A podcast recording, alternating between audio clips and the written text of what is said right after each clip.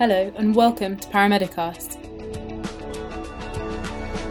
In this episode, I'll be speaking to Gary Strong, and we'll be discussing the interactive career framework published by the College of Paramedics. The career framework is a fantastic resource for early career paramedics, outlining options to progress through the many exciting roles available to us at the moment. The framework also includes over 50 case studies of different paramedics.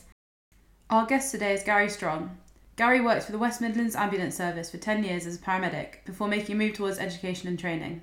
He worked in New Zealand for four years as an education manager in Wellington and then became programme lead for a Bachelor of Science paramedic programme.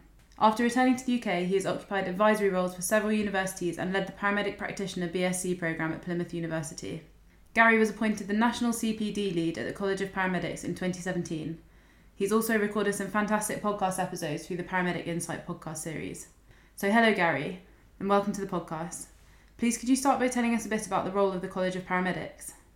Yeah, thank you, Poppy, and, and thank you for the uh, the introduction. We we're there for the profession. Uh, we are there to promote um, paramedics in in all that in all our capabilities, in all that we can do for the healthcare of the nation. There's, there's been some interesting discussions internationally, I think, about what, what really is a paramedic, what, what is the role of the paramedic. But I think in all our different roles, we are there to improve the health of the communities that we serve and, and, and the, the patients and the service users we serve. So, uh, as a college, as a professional body, our role is to somehow enable paramedics to be the best that they can be uh, wherever they work, whether that's in uh, clinical patient facing roles, whether it's in training and education, leadership and management, research, or, or any other of the, the, the, new and exciting areas that are coming along. Uh, so, and we do that in a variety of ways. We set standards for education we set uh, standards that we believe are appropriate for specialist and advanced practice. Um, we engage with uh, governmental bodies uh, such as the um, health education bodies for England, Scotland, Wales, Northern Ireland. Uh, we, we engage with the other, uh, other professional bodies, with employers. Always, I think, keeping at the forefront the fact that um, uh, your paramedic practice is, is about what we can what we can do to serve the community and, and to do it to the best of our ability uh, in a professional way. You know, that's not word for word what it says on our website, but it's kind of uh, it's a real strong feeling about the importance of what we do. Really, we we, we are a, an engine of support for the profession. So, what I'm most interested in talking to you today about is the College of Paramedics Interactive Career Framework. So, could you just give us a quick overview of it and why the College of Paramedics published it in the first place? Yeah, yeah, certainly. It's been it's been around a few years now, and, and I suppose the idea of it I, suppose a little bit of prehistory is probably helpful. We've been publishing curriculum guidance for uh, undergraduate paramedic programs uh, since the, the, the mid 2000s, uh, and that uh, is probably a key document uh, that's been undergone. Uh, I think it's in its sixth edition now. But as the more we, we worked on this document, we realised that our graduate paramedic profession was, was doing new and exciting things, and so we we then published a post registration career framework and some post registration curriculum guidance. In amongst preparing the guidance, I think we felt it was important to have some concrete examples of what paramedics are doing. Uh, and what the career framework, the, the interactive career framework has become, I think, is a great place to showcase uh, the different roles and the different possibilities for paramedics wherever you work in, in, in, in the sort of pillars of clinic of, of, of uh, professional practice. Was there anything similar to this when you started working at West Midlands? Gosh, no, um, no. This I um, so I I started um, in the late eighties, early nineties uh, as a young ambulance man, as was my job title in those days. There were ambulance women as well, but there weren't many. And your paramedic was a relatively new thing, uh, and some organisations didn't even like using the word paramedic. But um, I did my paramedic course in 1992. And uh, I suppose I was always uh, fairly ambitious and, and, and, and, kind of looking for the next thing. So, not long after my paramedic course, I became um, leading ambulance person, and then I had a clinical supervisor role, and uh, I had a secondment to to working on a motorcycle for a couple of years, which was brilliant. But it's it was always within the certain, uh, I guess, constraints of what ambulance employment was about at the time. And essentially, if you were ambitious, uh, you could go one of three ways. You could um, go and work in the the control room, um, what we now call the clinical hub, in, in, in lots of areas.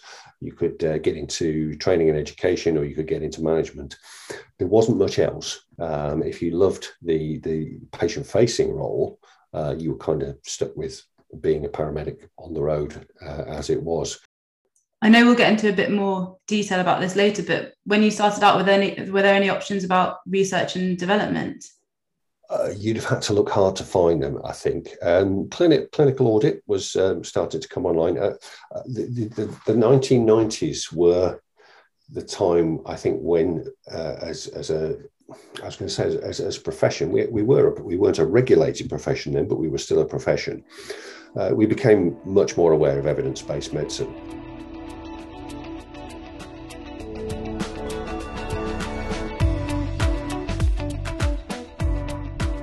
So, should we start by talking a bit more in depth about the different pathways outlined in the career framework? If you could give us an overview of what each of them involve and the types of paramedic that would suit each role. So, perhaps we could start with clinical practice. Yeah, well, I think even today, when you graduate, you know, 99% of us are going to start in clinical practice, and, and, and rightly so. Um, you know, that's what you spend your, your time at university to get ready for. You spend your time on placement to get ready for. I think there are perhaps a small number of people who might go straight in, into research or, or management development, but um, yeah, mostly we're we're there for the patient. That's what we do, and it, it's what attracted us to the role in the first place. So, so staying with clinical practice, I think what the career framework offers is a pathway, or, or, or more appropriately, pathways now to take your clinical practice in different directions where you can enhance your knowledge your level of care, uh, your uh, career, um, and, and, with a with a bit of luck, your salary as well. It doesn't always follow, but uh, you know, always nice to have. Um, broadly speaking, we at the time we put the framework together, it, it made sense, and I think it still does to talk about um, you a, a, generalist paramedic, a specialist paramedic, an advanced paramedic, right up to the level of, of consultant. The world's moved on a, little bit since then. Advanced practice has been um, embedded in all the health professions. Uh, to be fair, so, so, for example, when we when we first did um, the interactive career framework, uh, I think there were very few paramedics working in uh, advanced clinical practitioner roles in A and E, for example. There are some in in the framework. Um, there are many more now. Um, and that's just one example of the direction of travel you can take yeah, within the clinical practice role, broadly speaking, you can, when you want to specialize, you can either aim for primary and urgent care or advanced and critical care. They're not mutually exclusive, but um, I think these days it would be it would be very hard to um, to specialise in both. Um, I, uh, you, you start as a, as a paramedic and uh, you spend your first few years of registration uh, probably working for an ambulance service. Most people will. We, we think that's the right way to go. We think that's where you you really hone your skills of managing an undifferentiated caseload, of being able to prepare for the unexpected I think that's in the DNA of a paramedic, really, that we are happy to not know what's around the next corner and kind of prepare for that. Um, and, that, that makes us very valuable to, to the whole of the health service. So, so sticking with that clinical pillar, uh, there are uh, so many opportunities now either to stay within the ambulance world or, or to move into primary care. A relatively recent phenomenon is, is being employed directly, for example, by an air ambulance charity as a critical care paramedic. There are uh, options outside the NHS within private healthcare as well. This is uh, it's probably the biggest change. You were asking me about, oh, yeah, when I first trained in the 1990s. The difference now is that you can work at a very high level and still spend most of your time with patients if you want to and that's that's the clinical pillar. Uh, so that, that, that's just one of them. So I was going to ask you actually. So day to day, how do you think the work of a specialist paramedic would differ from that of a of a paramedic who's just recently left university? Is it a case of additional skills, additional drugs that they can use? We need to be very careful with skills. Uh, there was a time when we kind of almost defined ourselves by skills. You know, I, I, I could defibrillate, I could intubate, I could use a range of drugs.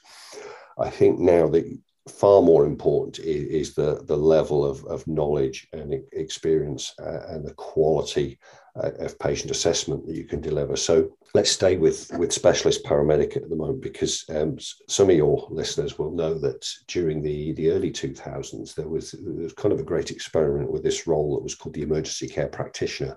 Uh, it was a forerunner, a specialist paramedic, really, but it was open to um, nurses and other professionals as well. I think what was noticed at the time was that the workload of the ambulance based paramedic was more and more incorporating uh, the kind of patients that would normally be seen in primary care, normally seen by the GP or, or, or at a, a, minor injuries unit or, or um, you know, a minor treatment centre. But this is coming more and more into the ambulance world. And if we just carried on taking everybody to hospital, it, it wasn't going to work. Specialist skills were introduced, and it was difficult to steer people away from the idea that you know if you can uh, catheterize and, and take bloods and uh, and uh, you uh, read an X-ray, then those are your extra skills. Yes, they are very useful extra skills, but actually the most important thing that a specialist paramedic learns, I think, is a is a better quality of, of patient assessment of diagnostic clinical reasoning that, that helps you to figure out the probability of what a patient's um, underlying need is and how to manage it.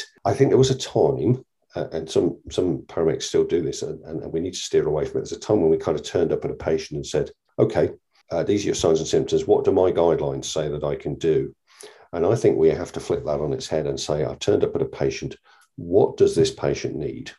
Um, so you, your comprehensive history taking and information gathering and, and your all, all, your clinical assessment tells you something about the needs of the patient. Then your next question is, can I provide it now? Or do I need someone else to provide it within the healthcare system? Can it be provided in the community? Does it can it only be provided at hospital? It's that it's that level of clinical reasoning that I think differentiates a specialist paramedic. Now, of course, we've had specialist paramedics for a few years now, uh, and there's always this trickle down of learning that, that things that you will be uh, and your listeners will be learning in, in your um, your degree programs now are things that once upon a time we only would have taught at a specialist level. So the boundaries become a little bit blurred it, it's about building on what you've done in your first couple of years as a paramedic so that you, you, you the, the, particular skills that you bring to that patient situation can can bring some really positive resolutions for the patient that perhaps you couldn't before. And is that do you feel that that's utilized by the ambulance service in the way that they in the jobs that they allocate to specialist paramedics? Are they the slightly more complex jobs that need a bit more clinical reasoning or not necessarily? I think that was always the intention it, it, was it's difficult to be honest because the dispatch systems that we use are kind of uh, that that's not inherently built into them. In an ideal world, the right kind of incident should be allocated to the right kind of paramedic. Uh, and you know it does happen it just doesn't happen often enough yet i think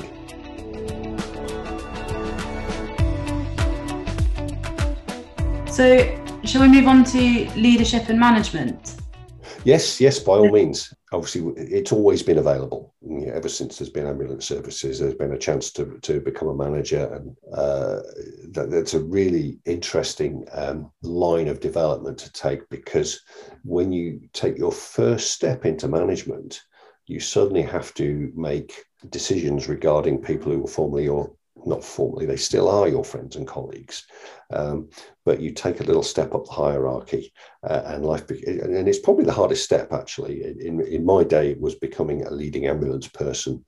Uh, now, uh, where I live in the world, they call them operational officers. You know, other organisations call them operational managers. Doesn't matter what the title is. It's that first step from being ordinary Joe bog standard paramedic I shouldn't say ordinary because we're all extraordinary, uh, but uh, you know, we, you suddenly take that step, and you know, you're having to make decisions about uh, rotas and sickness absences and, and all that kind of stuff, and um, it, it's a step away from the, the, stuff you were first really good at. That's something that I think we've been trying to address for a long, long time. So, and it happens in every walk of life. It's not just in paramedic or even just in healthcare that when you get really good at something, you're quite often promoted to a different role where you have to learn a whole new set of skills. And, and that's definitely the case with leadership and management all paramedics learn leadership skills. You walk into an incident, you look for a resolution, you learn how to work with people, how to get the best out of people. Um, you know, whether that's three people in a road traffic collision or um,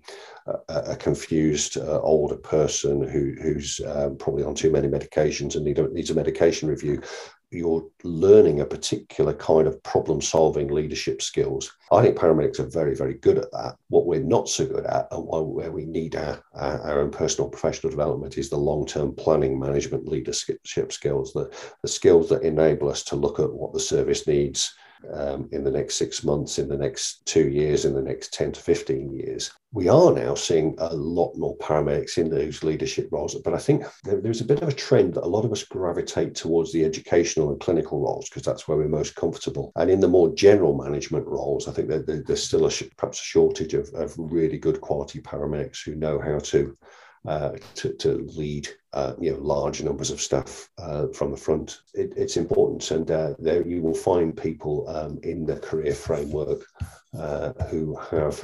Uh, you trodden that role and gone right up to director role, and probably the person I know best, and he won't mind me mentioning by name, is Andy Swinburn, who I think when we listed him was associate director of paramedicine with us. I think he's now director of paramedicine. He certainly uh, recently acquired a new post. But Andy is one of these people who's just worked incredibly hard to understand um, initially as a paramedic the needs of the patient, but then the needs of an organisation giving that care to the patient. Uh, and I think you, you're working in Wales. It's, it's, slightly different to, to working in um, England or Scotland. And uh, I think the organisations had a lot of free freedom to sort of redesign patient care. So at that real senior level of leadership and management, um, that's where we need paramedics who, who can grasp the complexities of an organisation giving effective and timely care. It's been said many times: the right care to the right patient at the right time. That that's really what we're about. So I think that I, I would I would love to see more graduates choosing that pathway. And there are you know there are opportunities for leadership and management qualification that can go alongside your your your clinical practice. Yes, you've got to go the extra mile to study those qualifications, but I'd, I'd love to see more people moving up that particular ladder with with an eye on the quality of care for the patient whole time. What type of personality do you think would suit those roles? Uh, you've got to be very resilient. It's a, it's a, it's a hard uh, world in terms of organisational targets and demand that, that you're moving into. You don't need to be a paramedic to know about demand at the moment. You only have to watch the news to, to know how it, it drives everything. You have to be the kind of person who, who can take time to step aside and think through the issues and not just react all the time. And I suppose that's where I think, to some extent, in the past, um, management in the ambulance paramedic world has suffered a little bit because we haven't given people the, the, the, right level of management leadership education. So they've used the reactive skills that they learned um, in their first few years on the road. Uh, and, and, and, you know, organizations, if you're not careful, will lurch from one crisis to the next. We're very good at crisis management. That's what we do. We want to get beyond crisis management and uh, create a, you know, a, a, viable future for our, our patients and, and the, the, people who work for our organization. So I think that the quality of being able to step aside from the instant reaction and to think carefully through the issues uh, and, and to plan more than to react is what needs to come through. And in doing that, in, in climbing that leadership ladder, are you taking a step away from patient facing roles? This is a hard one, actually. Uh, which, which, whatever career path you take, if it's not the clinical practice one, it's going to move you away from being patient facing. And different people address this in different ways. There's a lot to be said for keeping up clinical practice as much as you can, doing a couple of shifts a month. You know, it, it, it it's brilliant for your own um, credibility with staff, for your uh, your own engagement with the needs of patient care. But increasingly, I think we all paramedics we, t- we tend to act like we're superhuman sometimes, and we're not. I have no problem, and actually, the HCPC has no problem if you devote yourself 100% to leadership and management. So you're no longer patient facing. Your service users, to a large extent, become your staff and your colleagues. Then, but you are supporting and creating a great place to work, hopefully, for those service users so that they can create great care for the real service users, the patients. Absolutely. And so, is there anything else you'd like to add, or should we discuss the education route? Yeah, it's, it's the one I, I chose myself. I don't mind chatting a little bit about my own pathway. You know, long before the, the, College of Paramedics career framework was thought of, I always thought education and training would be a good place to be, even in my days as a trainee sitting in training school, uh, there was something about the learning environment that, that appealed to me. Um, yeah, about being able to uh, take on new knowledge and, and, and, pass it on to others. And uh, you know, as, as I grew in experience as a paramedic, I enjoyed doing it. So when the opportunity arose, um, that that's the pathway I took. And interestingly, uh, what, what happened to me and, and, another colleague was we had done the uh, old uh, training qualifications that I mentioned, the uh, instructional methods and instructor qualifying. But after doing those courses, I thought there's actually more to education than this. This is a, this was it was quite a, um, a narrow, uh, in, in, many ways, behaviourist view of, of, of tra- task focused, probably appropriate to the old days of ambulance care, less appropriate to the new days of, of, of uh, more deeper critical clinical uh, clinical decision making. Uh, so um, uh, my, my colleague and I went off and did a, a, PG cert in, in education, and then later on I did a, a PG dip and a master's in education. Know, I've done those as as the paramedic world has embraced higher education and realised that in order to use the skills we've been um, uh, accorded and in order to make wise and sensible decisions in, in patient care as well as in leadership management education everything else we we do we, we, we need a minimum degree level uh, uh, of, of education as, as, a platform to do that. Uh, what i would say now is that probably uh, and we list practice educator as the first role in education. I think it's the most important one actually the person you spend time with in your early years as a, as a student and then as a newly qualified or newly registered paramedic is going to be hugely influence over uh, the, the, future direction of your career, of your own personal confidence, how you build your competence. And, and one thing we've not done as well as we should do is to realize that that paramedic in that role is an educator and needs a whole new set of skills alongside their clinical skills. We're getting better at it, but uh, at the college, we, we would love to see, and something we're working on actually, is a national practice education qualification that every practice educator undertakes. Um, so that they can understand how to get the best out of their students or the paramedic that they're preceptoring. And one of the things I love about education is you learn life skills you learn how to get the best out of people. You you learn about how people learn about what motivates them about what demotivates them. Uh, and uh, you you learn a lot about your own abilities and you extend your own abilities in, in the process. So you know, I would say taking that step and being a practice educator. For some, that's enough. They'd still rather be in a, in a clinical role where they do a bit of education. For others, it's, it's the first step on, on a pathway that can lead, uh, again, in a number of directions now. If you're working for an ambulance trust, they all have uh, their own uh, education departments with their own uh, structures uh, and, and uh, ways of, of developing employees. Taking a step over into the university world is a different challenge altogether, and, and quite a hard one, I think. It, it, it it's a very rewarding role, but it's you know moving into university lecturing is, is a tough gig these days as well, because uh, if I could caricature it, you go from working for an ambulance service where most of your working day you're told what to go and where to do by somebody else. And then, and then you walk into university and somebody says, Well, yeah, there's your desk, there's your workload, off you go. Uh, uh and it's quite scary at first. And it's one of the things I'd love us to do more uh, as a College of Paramedics is to, is to be able to support some early career lecturers building their, their, their way through the academic world because they again will be hugely influential on, on, on student paramedics. This podcast is aimed at students, and, and, if you're listening, you know, spare a thought for your lecturers because they'll spend the day uh, teaching you or doing tutorials with you, uh, uh and they'll spend the evening preparing uh, lectures for, for future occasions, and they, uh, they you know, they're pulled in many different directions at once. When they, they actually the, the real aim is to get the best out of you. you know, it's a role I've done. It's a role I've I've loved. It's a role I would happily go back to. Actually, I, don't. Uh, I, I, kind of miss that interaction with with students on, on a day to day basis. But uh, it, it, it's a challenging role. I can imagine so. Yeah, especially considering how much the role is expanding. These educators have to be prepared, you know, to teach paramedics who want to go into all these different roles. It's a huge weight of responsibility, isn't it? It is a huge weight of responsibility, but I think there, there, there is a key that it, it, can, in a way, un, un, unlocks your uh, understanding of your own career, or it, did for me anyway. There's a realization that there is no way I can ever know everything. Very simple, you know. Um, there was a time when all training was done within ambulance services. I, I think there was a sense in which uh, staff turned up on a course and expected information to be downloaded, and that was training. It's a caricature, but it's probably the difference between training and education because 20 years on from becoming a regulated profession, you know, we know that, that learning doesn't work like that. And actually, you only learn the things you really want to learn. And the role of an educator is to facilitate learning. So, yeah, that's not necessarily standing up giving a lecture or demonstrating a skill. That's creating whatever situation enables you uh, to, to acquire the knowledge that you need in the classroom, in a class in front of you know, 50 odd students, I accept that they've all got Google at their fingertips in principle, they know way more than I do. But actually, I have developed the skills that can kind of corral that knowledge and, and guide them in the right direction so that they can they can explore the learning and and and you know, construct it within their own educational pathway.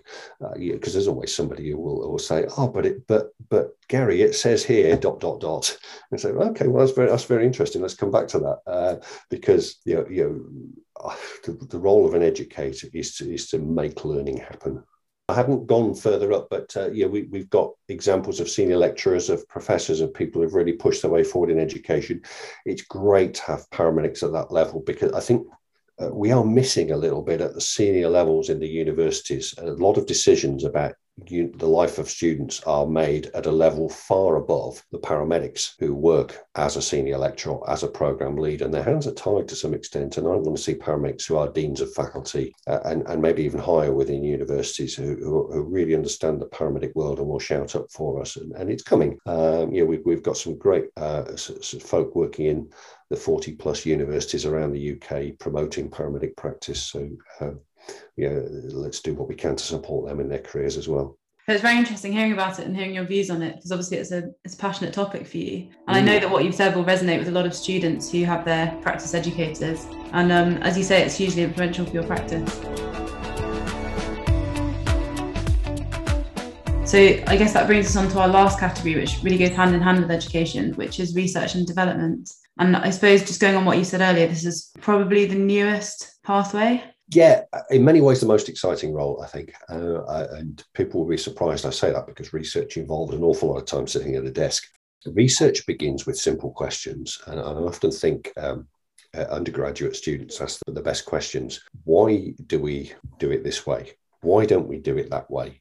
What's the reasoning behind that? I'll, I'll give you an example. Um, when, when I was um, teaching at Plymouth, uh, we ran um, an interprofessional, uh, couple of research modules. So the students in, in second year uh, as undergraduates, they would be in, in an interprofessional class and they get together in their profession specific group and design a research question. In the third year, they uh, would have to put that little project into practice, get ethical approval from the faculty. But they came up with some really good questions. And one of the ones I particularly liked was if a patient is having a, a, an acute coronary syndrome, especially an MI, is it better to carry them to the ambulance or walk them? Now, it, it, in a way, that question is unanswerable. If you think about the research study you would have to design to get an answer to that, it, it um, chances of getting ethical approval and chances of designing something that's reliable are, are, really quite tough. But in a simple little level, it's a very important question because uh, you, you, talk to um, uh, you know, 10 different paramedics, you'll probably get at least five different answers. Um, uh, and so they designed this very simple study where they measured heart rate and blood pressure of people who were walking down a set of uh, stairs and people who were carried down a set of stairs. Uh, do you know, I honestly can't remember what the results were, but I loved the question. I love their thinking about research methodology. There were the beginnings of the inquiry mind that the researcher needs. Uh, you know, there's one thing you need is, is, is uh, you have a research background yourself, don't you? Is, to ask a really good question and to frame that question. They know how to pursue it, uh, it first in the literature and then in an experiment of some sort. So that's why I kind of think it's, it's the most exciting pathway in many ways. I'm delighted. Uh, one of the things the UK has done really well, actually, is to employ research paramedics in ambulance trusts. I took a friend of mine. Um, I didn't take her. We just happened to be at the same uh, conference overseas, uh, and introduced her to, to a small educational group as a research paramedic. And the, the response was like, wow, your ambulance service employs a research paramedic. So, you know, um, top marks to, to, the UK for that one. And we have some uh, you know, fantastic research going on in so many different fields at the moment. Uh, clinical research, some of them are education research, some of them are uh, some professional standards type research. There are so many unanswered questions about paramedic practice. What we're doing, of course, is building our own evidence base. Uh, and uh, you know, we, we, we don't do it alone. Uh, some of the best research is, is interprofessional, uh, but we do see changes in practice um, as a result of research. I mean, a really good example is um, uh, use of, of um, hard backboards and, and stiff cervical collars, uh, you know, which was in my day in the 1990s, that was a mantra for anybody. Um, you know, who uh, we used kind of risk assessed that there was a poss- even a remote possibility of spinal injury uh, you tied them to a hard board and stuck a, a, collar around the neck that said they couldn't move. And, and uh, I remember feeling discomfort at the time because of the discomfort we were causing to our patients. Um, we've now got evidence to say that um, it's not really a good thing, um, except in exceptional circumstances. There are better ways for mobilizing, much better. Just one clinical example of why research is so important. There are plenty of others. The opportunities are there, to be honest. If you're interested in research and don't know where to start, there, there's plenty of, of online uh, resources. You can get in touch with the college and ask us. We'll point you in the right direction. Get to know your local research paramedic. Talk to researchers in your university. Um, start asking the questions. But um, I, I, think it's it's it's critical, uh, and it's great to see it growing.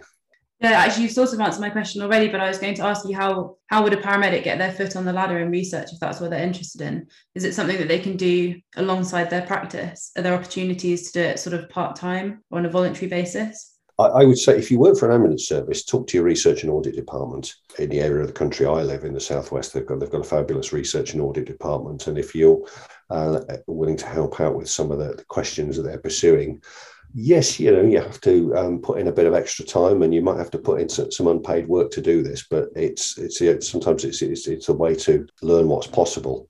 Um, I would I would say scour some of the websites as well. Start to get to know your way around um, you know, Health Research Authority and National Institute for Health Research. Quite rightly, it's a very regulated area of practice you know, there's a lot you can do from the, the comfort of your own home to to familiarise yourself with the principles of good research. On the uh, e-learning for healthcare site, there's some some good uh, basic stuff about you know um, literature searching uh, uh, and developing your skills. And I think I think we're we're about to work on developing some new modules around that as well.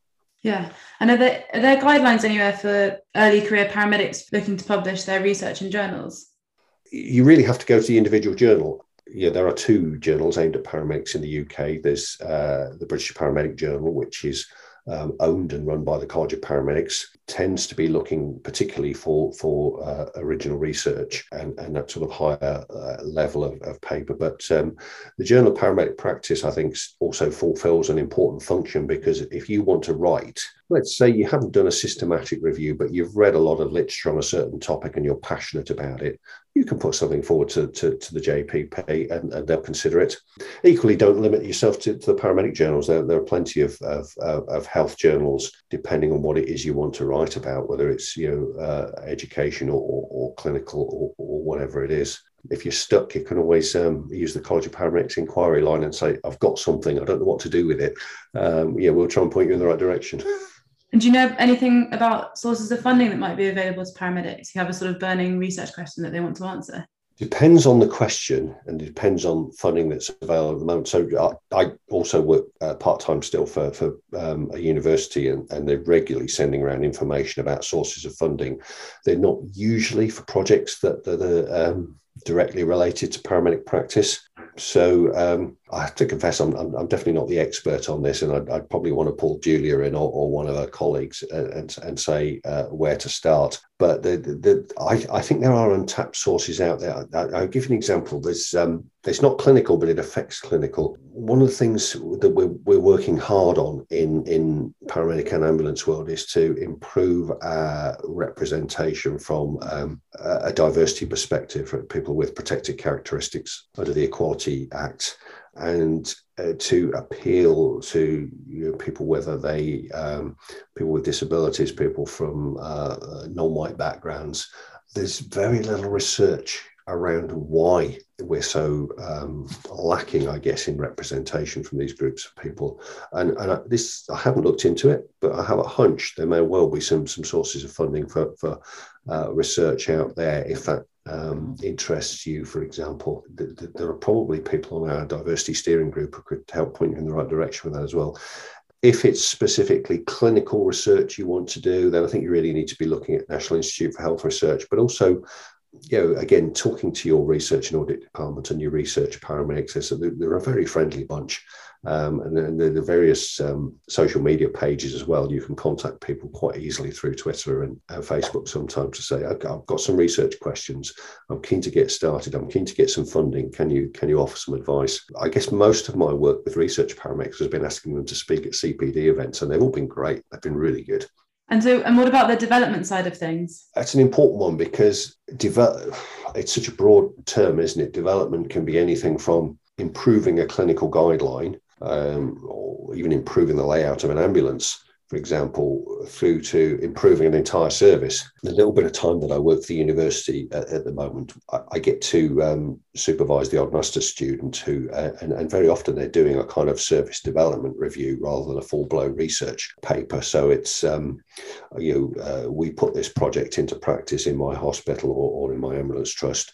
We want to review whether it worked, how it worked, what was the impact on the staff, what was the impact on the patients, should we keep doing it, how do we make it better? That's really important because nothing nothing stands still. You know, if you don't do developmental work, you, you end up doing the same thing because you've always done it. Uh, and so one that I'm um, somebody I'm working with at the moment is is, is looking at a uh, patient safety and human factors course and how effective it has been within her particular trust. It's a, a, a service development study, uh, and it gives it gives the organisation the opportunity to say, you know, okay, we invested a lot of time and money in this. Did it work? Did it have an effect on our staff? Did it have an effect on our patients? Uh, without, you know, so, so it doesn't have to be, you know, fantastically original research. You know, it, there are key questions to be asked wherever you work to, to improve what you do. Great. So I think you've given us a really good overview of all the four different sort of quadrants of the interactive career framework. Is there anything that you'd like to add? Just a couple of things. I think the first thing is is please do go to the College Paramedics website and and have a look at uh, the interactive career framework. What I haven't done really is talk about the individual stories. Uh, they they are the framework. They are people who have kindly shared their paramedic career development stories with us. Uh, and enabled us to create a, a great sort of um, almost like an advertisement, I think, for paramedic careers. Uh, there's some some great people doing great things out there. So, um, and you're um, in there as well, aren't you, Gary? I am. Yes, I better check that what I've written is up to date. Things things move fast, uh, but uh, I, I, and actually talking about it today, that's uh, another thing is we do intend to um, review the way we do this over the next year or so. I think um, I think it's time we included some students. Uh, you know, um, what what got you into uh, uh, studying to become a paramedic in the first place, and, and why that was important to you, and where you hope to take it. The, the only other thing I wanted to say about the um, the career framework really is that there are there are some opportunities that that um, uh, perhaps a little bit left field and, and don't necessarily sit easily with it. And I'm thinking of a couple of paramedics I've spoken to in the last couple of years who are getting into commissioning.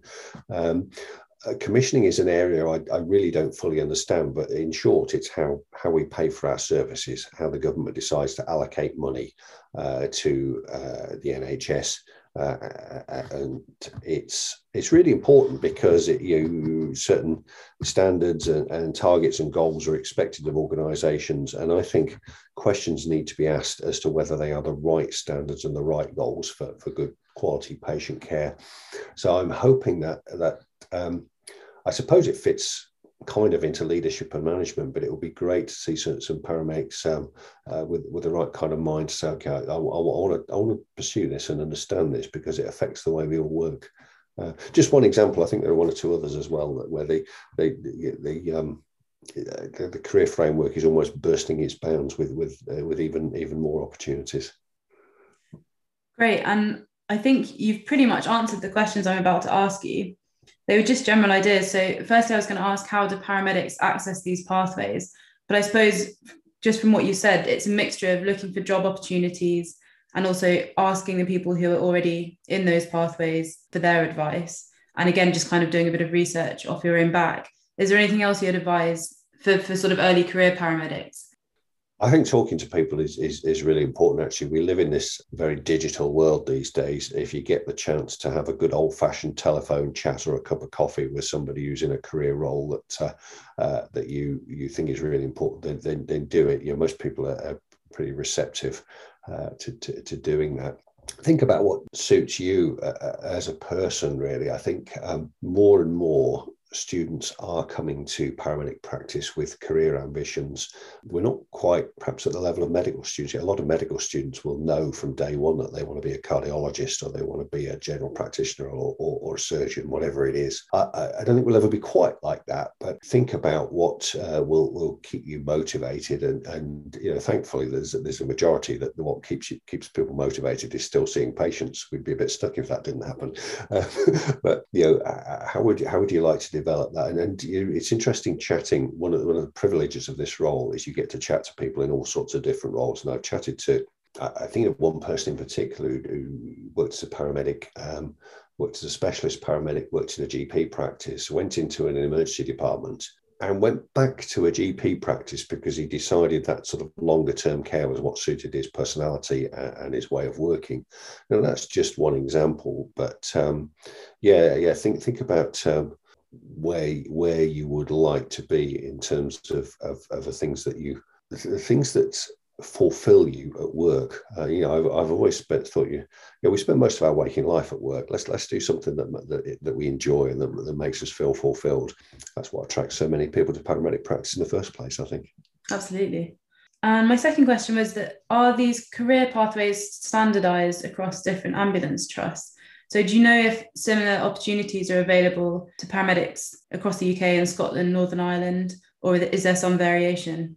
There is variation, and I think this this relates to understanding the role of the College of Paramedics because we advise and recommend. We we can't mandate. So we when we first developed the, the, the post registration uh, career pathway, uh, we were putting it out there and saying this is what this is this is a structure in which we think sets the right standards for uh, for the right um, levels of, of uh, operation as a paramedic. And most ambulance services and, and many non ambulance service providers have taken this on board, um, as have one or two other professions actually looked at the diagram and thought we like that and we'll, we'll use that for our profession. So, broadly speaking, uh, you know, those, those sort of levels of practice apply, but you know, employers can use whatever job titles they like, uh, and uh, you know, they will. They were there are different names for different things in different trusts. So, uh, you know, if you're tied to a particular geographical area, then it's worth getting to know uh, the, the, names of the roles in, in that area. If you're not tied, uh, you know, be prepared for uh, a specialist paramedic um, in one organisation to be called a paramedic practitioner in another organisation. It's kind of the same thing. It's just different terminology. Great. And my last question is: the career framework likely to change in future? I think it's going to it, it, it's going to grow. I mean, I, I, I, did say to you, you know, I'd like it to become perhaps a little bit more uh, interactive, a little more varied in the kind of media that it uses. It's just text and pictures at the moment, but obviously that you know, the, that takes a little bit of uh, legwork behind the scenes to to plan and design and develop it. But it needs to grow. It needs uh, more varied uh, contributors. It, it, probably reflects for, uh, the fact that uh, we're as a profession we're not terribly good yet at, at um, employing uh, and promoting people with protected characteristics, for example. Uh, we, we need more variety, we need more diversity in there. You know, I would say to anybody listening, um, if you've got a story to tell and you're keen to be in there, get in touch. If you have a colleague uh, who's keen to be in there, get in touch. We're not rewriting it at the moment, but we will do at some point. Fantastic. Is there anything you'd like to add? Thank you for asking me some really good questions, Poppy. And uh, and uh, it's great to have the opportunity to showcase. Well, actually, really, the work of other people, the work of, of all the paramedics out there who are pursuing these um, interesting and varied career options.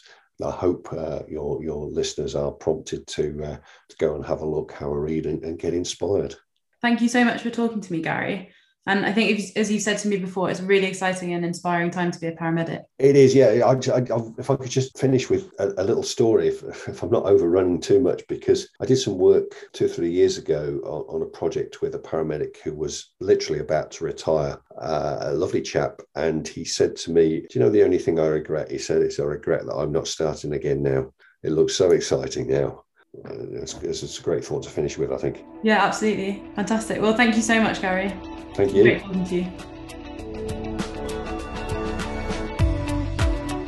This podcast is supported by Class Professional Publishing and sponsored by World Extreme Medicine.